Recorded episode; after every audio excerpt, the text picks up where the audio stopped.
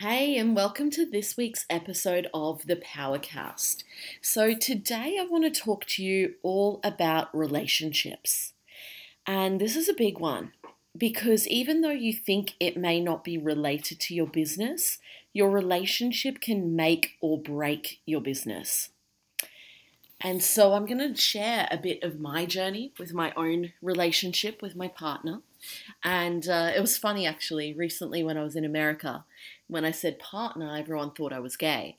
And uh, they just don't say partner there, they say boyfriend if they're not married. But for me, I feel like boyfriend means I'm a teenager. So I say partner. Uh, we've been together uh, eight and a half years now.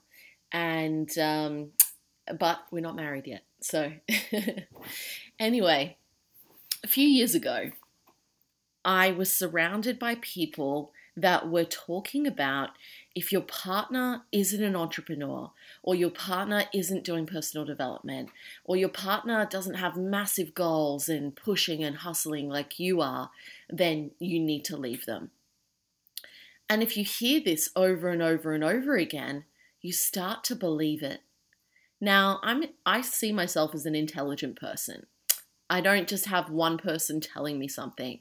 But if you're constantly surrounded by this, then it starts to become your norm and you think that it's truth. And this is why your environment is so important the places you spend your time and the people you hang around with as well. Because you start to then have, the sh- have shared beliefs and values. And so I felt like my partner and I were growing apart. And it wasn't just because of this, of course. It was also because I felt that he lacked self awareness and communication. And I can't just blame him, right? Uh, a relationship it takes two sides. And for myself, I was escaping. And I've had this pattern since I was a teenager where I would escape. I would escape with drugs and alcohol when I was younger, and alcohol up until 2015, actually. I would escape with with sleeping around when I was younger. I would escape with binge eating. And then, most recently, up until last year, I escaped into my powerlifting. I used to compete in powerlifting and escaped into my business, constantly hustling and pushing. And escaping into, you know, being busy and being on Facebook all the time and and binge watching Netflix. And so, this pattern of escaping, when I stopped the drugs, when I stopped the alcohol, when I stopped the binge eating, it still kept showing up in other ways. And I'm going to actually do a whole podcast on that, but I just wanted to bring it up now because it's really important. And so once I realized that I was escaping, into these things instead of dealing with my relationship. And once I stopped blaming him and took responsibility for my own actions or inactions, I was able to start moving forwards. And I realized that, in fact, we weren't growing apart, we just weren't communicating very well. And so instead of me thinking that we were growing apart, instead of me escaping and running away from the situation, we actually started working on ourselves. When we started working on ourselves as individuals and as a couple. He went and did some personal development, which is crazy because he he thinks that's all hippie bullshit. And I worked on myself even more. And before that, before I realized all of this, I thought, well, I've done all this personal development. I don't need to do more work on myself. He needs to do the work. And we need to stop blaming others. We need to stop justifying our actions or our situations. And we need to take responsibility. Because, yes, other people might be doing things that are wrong, but you can't control them or change them. You can only change yourself. And so it's getting real with yourself. And instead of telling someone else they need to work on themselves or trying to make someone else change, it's looking within yourself, changing yourself. Because when you do that, you not only start to see things outside of you differently, but you create a different energy. And that different energy starts attracting in different things. And the people around you will change. And so we went through this journey, and I actually quit powerlifting. I stopped hustling. I stopped trying to get validation and rec- recognition and happiness from the external, and I started getting it from the internal, from within myself. I created happiness within myself, and that then reflected into my with my partner and my family. I started being more present with my kids and spending more time with them. I started focusing on my health and ended up losing 10 kilos. I started being more self aware and in tune with my feelings and really embodied it. Like I can feel that in my body. And not only that, I started focusing more on self care and created an even deeper sense of self love and self worth. And at the time where everything felt like it was falling apart, I thought, why is this happening? Why am I creating these situations? Why am I choosing these actions? I love myself, don't I? And I felt like I'd been thrown back to when I was a teenager in not loving myself and making stupid decisions. But I hadn't gone backwards. I was just peeling another layer of the onion off. I was digging deeper and creating a deeper sense of self worth and self love. And from that place, I was able to show up more in my relationship. And instead of hustling, which is very masculine, I stepped more into my feminine. I allowed myself to create balance and focus on myself and my family and my health. And I ended up doing courses with people about femininity, about feeling into your body, about being in touch with your emotions and connections and communication with others. I did some really deep work on this stuff. And then from there, after the deep work, after letting go, after realizing these patterns and these lessons and showing up more, I was then able to step into the strategy. And what most people do, they go straight to the strategy. Oh, we just need to have a date night, or we just need to do this, or I need to work a bit less. But if you haven't worked on the deeper stuff, you're going to keep creating the same patterns. You might spend more time together, but you're going to be arguing in that time. And you're not really dealing with the deeper issues. And so, because I dealt with that stuff, because we both dealt with that stuff, we were able to come together from a place of connection and communication and balance. And so then we stepped into the strategy, and the strategy has been very similar to what I do in my business, but related to our relationship and family. And so, what we do now is we have a daily meeting and a weekly meeting where we look at what's going on through the week. And we ask each other four simple questions What do you have going on this week? And how can I support you? And here's what I have going on this week. And here's how I'd like you to support me. Super, super simple. But it means that you both are on the same page. And about a year and a half ago, I felt like we weren't. I felt like we were living in the same house but living two separate lives. And my partner told me a little while ago that he felt insignificant.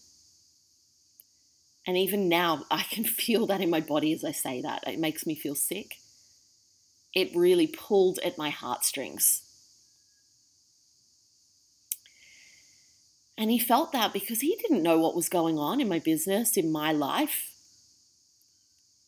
And he was looking after the kids, but we got a nanny. And so he didn't need to show up as much anymore in that area. And even though he doesn't have the big goals and uh, is as much of an action taker as I am, you still need to have purpose. And when you don't have purpose, you pick on the little things. He would pick on things like, oh, the dishes aren't done, or, you know, dinner's not ready, and things like that. And for me, thinking big picture, I was like, I'd come to him and say, I just made $10,000 today. And he'd be like, oh, but there's dishes next to the sink. And it would hurt me. And I would think, who cares about the dishes? It doesn't matter. I just made $10,000 and I just helped all these people. But when we actually worked on ourselves, an interesting thing happened. He stopped worrying so much about the little things. He started to create more p- purpose and happiness in his life. He felt significant because we were both on the same page and we were communicating and supporting each other. And not only that, I started showing up more in the house. I started helping more with the dishes and things like that. I started thinking of it less as a chore or something that I had to do or didn't want to do and created routine and structure in our family life. Because without routine and structure, there's chaos. And with chaos comes yelling at the kids and arguing and dissatisfaction lack of time, lack of productivity, mess around the house, and stress and overwhelm. And we now have not only those daily and weekly meetings, but we have regular dates. We have a tidy, organized house. I don't yell at the kids. We don't argue as much. Myself and my partner, and also the kids, have a morning and evening routine. We started exercising more together. We're present when we're with each other. I'm not checking my phone or Facebook constantly or working all the time. So, see how when you do the deeper work and when you get real with what's really going on and work on not only yourself, well, both people in the relationship work on themselves individually, but you work on yourselves together as well, then you can step into the strategy, not the other way around. And so you can see a lot of the ways that this has changed my life. And I just want to add in here as well that when I first started out in business, my partner was the one working and supporting me to be able to grow my business. And he didn't understand business coaching. From a logical concept, he understood it. But I guess emotionally, he thought, oh, it's a waste of money. And I would always have to have an awkward conversation with him about, hey, can I spend this money on my business? And he would think, well, we don't have the money. That's a lot of money. They're ripping you off. All these limiting beliefs around investing in my business and coaches. And we would have arguments on it, and I would feel sick going to him and having this conversation. But I did invest in my business. And even when I couldn't afford it, I took action and I made the money to be able to pay these things off.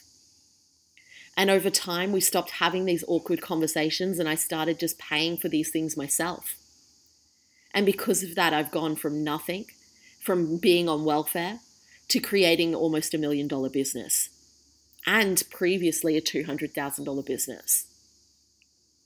And so we don't have these awkward conversations. Now he says, Yeah, I trust you. Just invest in it. Do whatever you want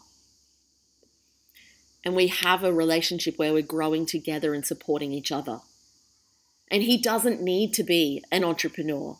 He doesn't need to be someone that's pushing and has massive goals like I do, because the thing is, we balance each other out. He works within my business now. He supports me with the kids and with my business.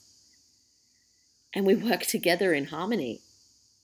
He has amazing skill sets. He's super organized and disciplined and he's helped me become a more organized, structured person.